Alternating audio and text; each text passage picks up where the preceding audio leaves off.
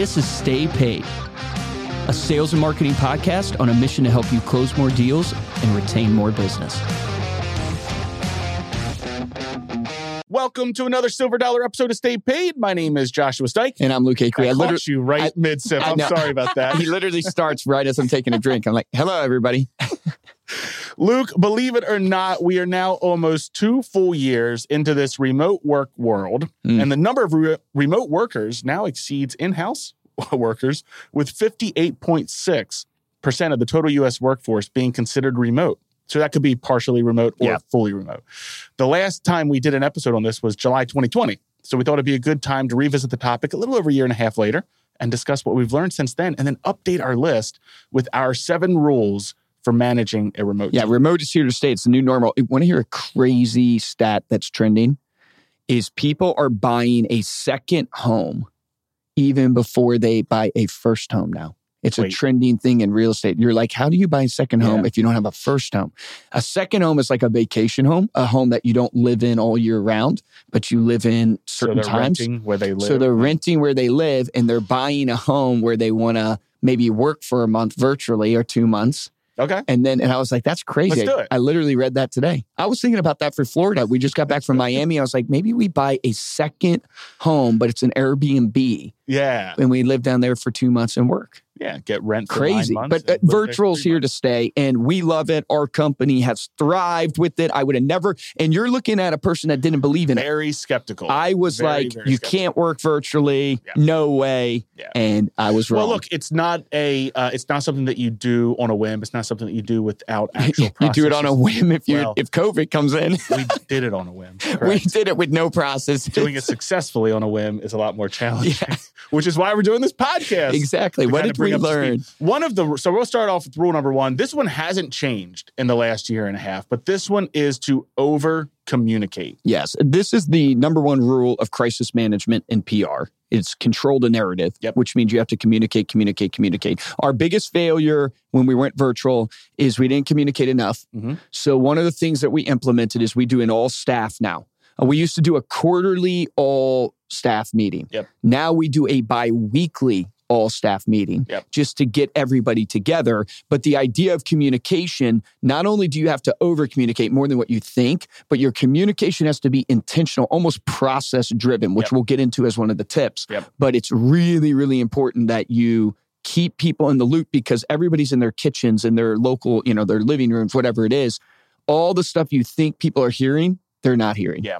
I think kind of a subset of this, or 1A of this, is to constantly improve your daily check-ins. So this is one area where you don't want to stick with something just because it's the way that it's always been done.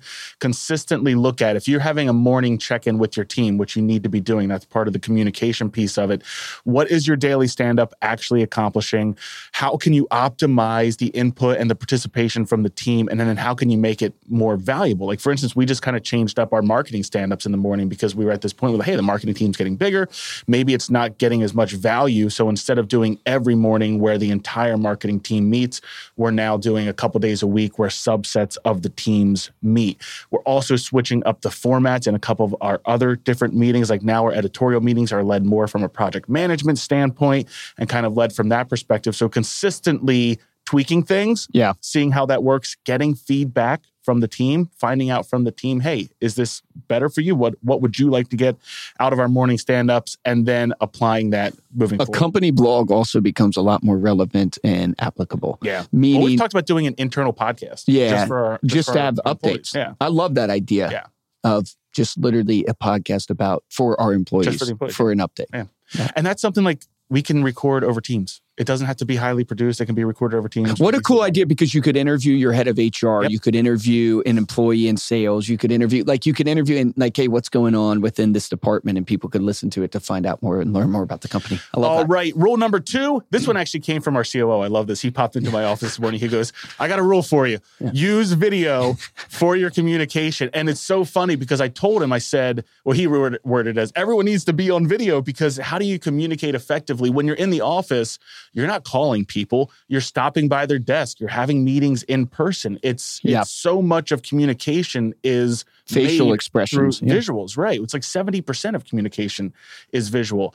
So this would be, it was funny though. I told him, I said, hey, I just got done listening to a YouTube video for ideas on this. And one of the things that that person was talking about as well, and his company had been working remote, a few years even before COVID, was video should always be your primary method of communication, followed by audio if video is not possible, followed by chat if neither of the first two are possible. And then the last one should be email, because people's email boxes just get slammed. So video, audio, chat, and email would be your method. I have a prediction that Mike, our COO, will come in and, his new rule maybe 2 years from now will be the metaverse. Everybody must be in the metaverse. What do you guys think about virtual conference? Like, what do you think about the idea of just having avatars? We had a meeting yesterday for ads, and we had a whole discussion on we're just getting into more with Instagram ads and Instagram reels and things like that. And I forget if it was Chris or Patrick. One of them brought up, just wait in 2 years when we're going to be having a meeting of how we're going to advertise in virtual reality. Yeah, absolutely. It's going to be insane. The tech is unbelievable. If you're not familiar with what's going on in the metaverse, just go Google and YouTube some of the videos. It's amazing. Like your facial expressions and how that's going to play out on your avatar. It's going to be awesome. All right, I want to get through these. So number 3 is structure employee engagement. This is one that you brought up in terms of making sure that you can no longer do stuff on the fly. You really have to have a plan and a structure for how you're engaging employees. I was anti working from home. Why? Because I'm such an influence-driven person. If you look at my disc, I'm such an energy-driven person. I like to be around people. I like to hype them up. I like to motivate them. That can't happen the same way virtually. Yeah. So much of people, why they loved our culture is it was just a fun, energetic, kind, giving culture. Yeah, people jumping up, banging the gong in the sales floor, right? High fives going around, right? Music playing constantly. You have to be intentional now. So how do you get intentional about your employee touch points and how you, bring people in so they feel like they are involved, that they're getting things from the company, that they are part of the bigger picture of what's happening. Yeah. You have to be intentional about those touch points. Make sure that you're systematizing those informal processes or those engagement processes, such as a digital suggestion box, rewards and perks. Yep. So we implemented a Grubhub. We implemented a free Grubhub Premium, I think it's called. Yeah. We got the Calm app. We subscribed everybody to the Calm app. So it's just, instead of the fact you're not getting snacks and different kind of perks while working in the office. We sent snacks though. Perks, and then sending snack boxes. Yeah, we sent edible arrangements, but mine got left outside, so I didn't get to enjoy it. Yeah, the person put it in some weird place. The mailman delivery person put it in some weird place. I didn't see it for 5 days. But anyways. 5 days? Yeah, holy smokes. Yeah, there was some stuff growing on that edible arrangement. Not only that, we put together, and this is, a real thing, an actual committee of employees that to be involved.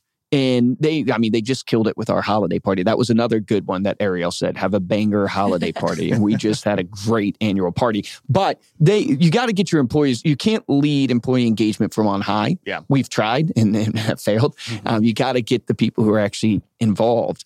The actual people that are affected by it involved in the employee engagement. Absolutely, 100%. Number 4 is going to be, and this is sort of a carryover from last one, but I would push it even further and say document even more processes. If you think you have all of your processes documented, you don't have enough documented. Yes. Make sure that you're documenting each of those processes, creating a knowledge base that your team members can easily search and find out information.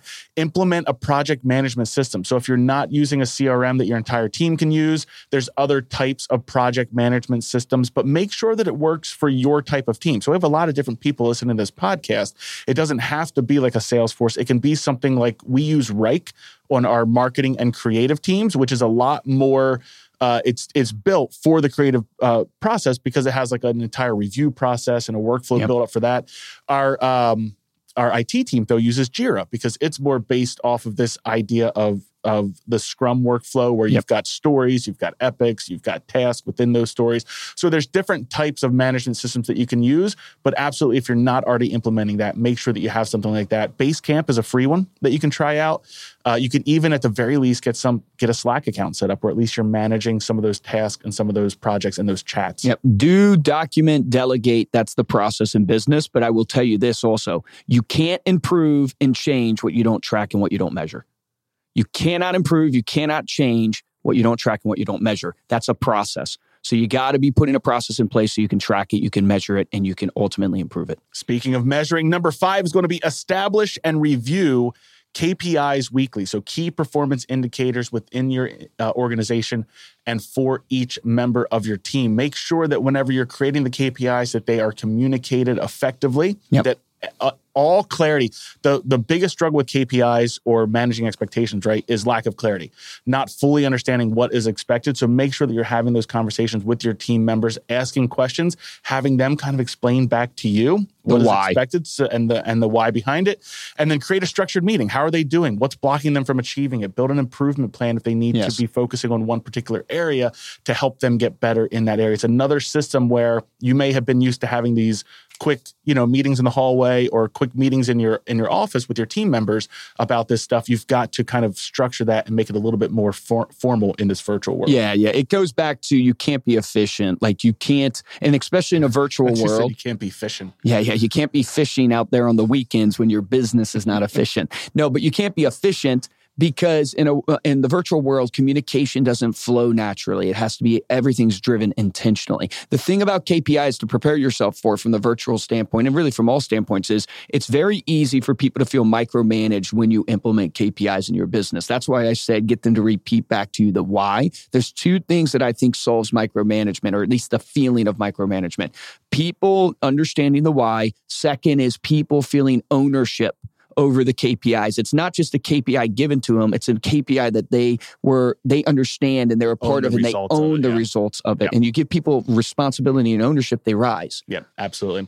Number 6 is going to be to do the unexpected. So this is kind of a curveball, maybe not a super obvious one, but something that you want to do because it can get boring working from home and working by yourself. It gets monotonous if all you're doing is following the tasks and hitting your KPIs and everything. So you're having the same meetings every morning. So do the unexpected. What I mean by that is switch up your morning meetings every once in a while. I think some of the more fun times that we've had. Do a Wordle. Is whenever we just, do a Wordle, which is a new game. If you don't know what that is, go Google Wordle. Create a little competition on who can get the Wordle of the day in the shortest amount of time. But saying like, hey, no one has to give updates this morning. We're going to do something fun. We're going to do a Kahoot game. So Kahoot.it is a fun little thing that you can use in the virtual world. Or we're going to do something different. Introducing a game to your weekly standing meetings. We started doing that because in the office, we used to play music all the time. And sometimes people would pick playlists or they would suggest artists and stuff. Well, you can't do that at home. So we would do a game. I have to give our director of creative services credit for this because she started doing it with her team. And then we started doing it in the marketing team where people would submit a song and would have to do with a theme. And then each week before we had like our marketing project meeting, everyone would guess who submitted what song. That's just awesome. Kind of built camaraderie with the team. We did that for a year. Now we switched it up. I don't know. What are we doing now? We're doing a bunch of miscellaneous things. Like last week, it was, who was your favorite childhood crush? That's right. There was like another... Mine was Jennifer Love Hewitt. Jennifer Love Hewitt, really? Yeah. Mine was Aaron Carter. In a not so shocking turn of events. Aaron Carter. All right. Number 7, and the last one on our list is to test.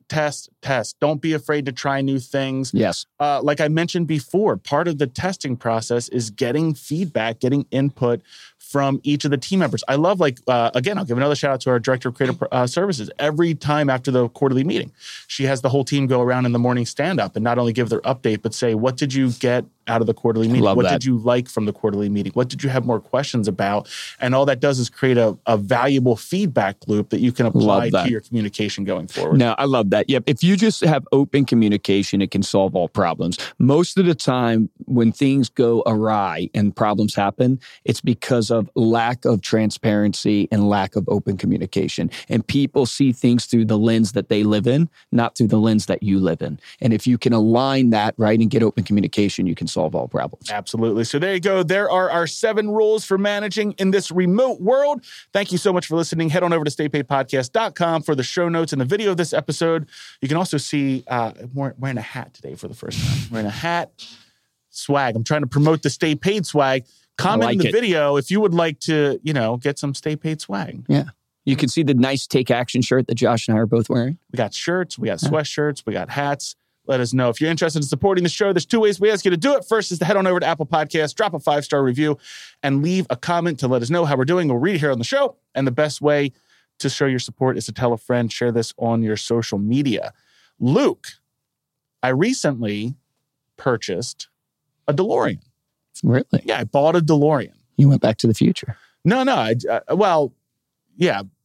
I threw off your joke. Sorry. No, I only drive it from time to time. So I only. Oh. That's good. Yeah, that's good. I like that. I kind of like this. We now have Gabrielle and Ryan listening into the podcast, so I can see their reactions as well. Yeah. I only drive it from time to time. Exactly. Yeah. Yeah. I'm trying to do it next week. This is our first dad joke of 2022. If you want to get hold of me or Luke, you can email us at podcast@remindermedia.com. And of course, you can find us on Instagram. We are at Stay Paid Podcast. For this episode of Stay Paid, I'm Joshua Steich. Guys, I'm Luke Acre. Here's your action item, right? Because not everybody who listens to this is probably remote or doing virtual, but all of us interact remotely. I think a great action item that you can literally do today is implement that tip of doing the unexpected, because that really will apply to wherever you're at in your business. So think about and I'm specifically thinking about your team members. And if you have nobody that works with you, I bet you have partners that help you in your business. Do something unexpected for them today.